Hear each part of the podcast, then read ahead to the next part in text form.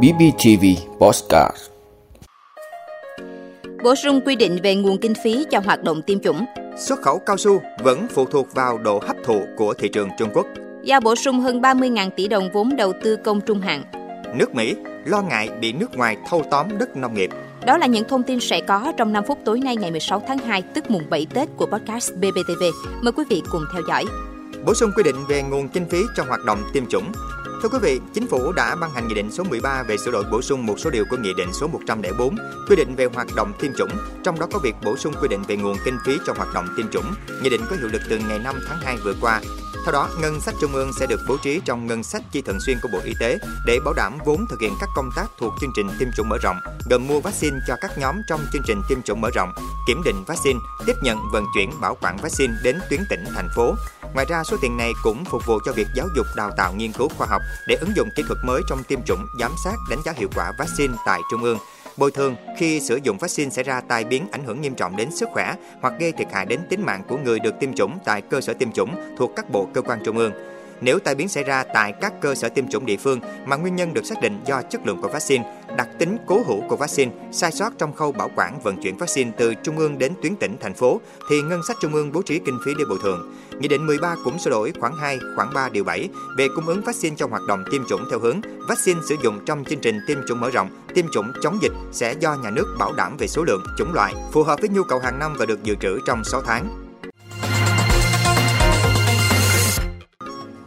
Xuất khẩu cao su vẫn phụ thuộc vào độ hấp thụ của thị trường Trung Quốc. Thưa quý vị, Việt Nam xuất khẩu 1,7 triệu tấn cao su các loại sang Trung Quốc, thu về 2,27 tỷ đô la Mỹ trong năm 2023, tăng gần 7% về lượng nhưng giảm gần 5% về giá trị so với cùng kỳ. Trung Quốc vẫn là thị trường lớn nhất khi chiếm gần 80% về lượng và 78,5% về giá trị trong tổng xuất khẩu cao su của cả nước. Theo số liệu của Bộ Công Thương, nguyên nhân dẫn đến tình trạng tăng lượng xuất khẩu nhưng giảm giá trị so với cùng kỳ của cao su Việt Nam trong năm ngoái là đến từ yếu tố giá cả. Cụ thể, năm 2023, giá cao su xuất khẩu sang thị trường Trung Quốc đạt 1.331 đô la Mỹ một tấn, giảm 10,7% so với năm 2022. Trong năm 2023, Việt Nam xuất khẩu sang Trung Quốc chủ yếu là hỗn hợp cao su tự nhiên và cao su tổng hợp, chiếm hơn 84% về lượng và chiếm hơn 87% về trị giá trong tổng xuất khẩu cao su sang thị trường này. Đứng thứ hai là chủng loại latex chiếm gần 10,5% về lượng và chiếm 7,45% về trị giá, còn lại là các mặt hàng khác. Dù xuất khẩu cao su của Việt Nam đang phụ thuộc vào độ hấp thụ của thị trường Trung Quốc, nhưng theo Bộ Công Thương tại thị trường này, cao su của Việt Nam phải cạnh tranh với cao su của Thái Lan, Malaysia, bờ biển Nga. Tuy nhiên, ngoài thị trường Trung Quốc thì cao su Việt Nam cũng chưa thể tăng thị phần ở những thị trường khác. Đơn cử như thị trường Mỹ, trong 11 tháng năm 2023, Việt Nam xuất khẩu sang đây chỉ có 22.860 tấn, trị giá 32,34 triệu đô la Mỹ Mỹ, giảm hơn 27% về lượng và giảm gần 41% về trị giá so với cùng kỳ năm 2022. Vì thế thì phần cao su tự nhiên của Việt Nam trong tổng lượng nhập khẩu của Mỹ chỉ chiếm 2,96%, giảm so với mức 3,1% của 11 tháng năm 2022. Việt Nam là thị trường cung cấp cao su tự nhiên lớn thứ năm cho Mỹ, theo dữ liệu của Bộ Công Thương.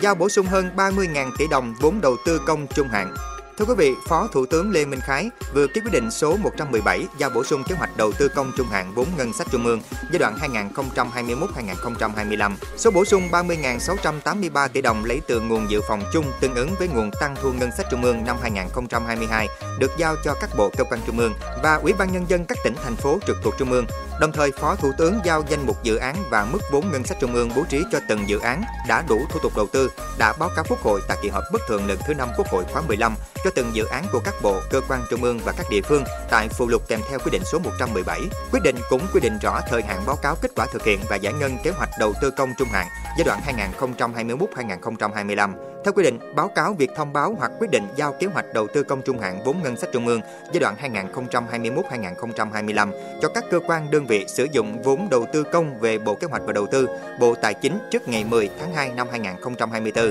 Thời gian thực hiện và giải ngân kế hoạch đầu tư công trung hạn giai đoạn 2021-2025 thực hiện theo quy định của Luật Đầu tư công, Nghị định số 40 ngày 6 tháng 4 năm 2020 của Chính phủ, quy định chi tiết thi hành một số điều của Luật Đầu tư công, nghị quyết của Chính phủ và chỉ đạo của Thủ tướng Chính phủ.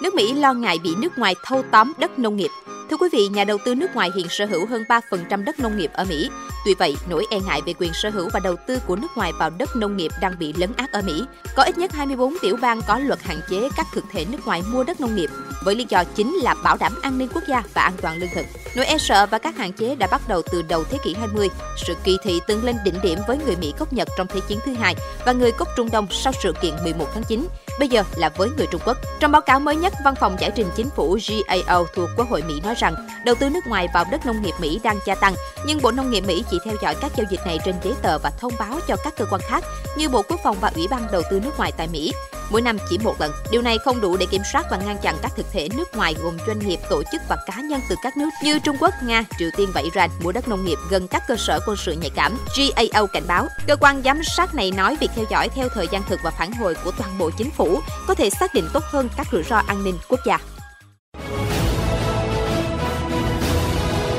Vị đã luôn ủng hộ các chương trình của Đài Phát thanh truyền hình và báo Bình Phước. Nếu có nhu cầu đăng thông tin quảng cáo ra vặt, quý khách hàng vui lòng liên hệ phòng dịch vụ quảng cáo phát hành số điện thoại 02713 887065. BBTV, vì bạn, mỗi ngày.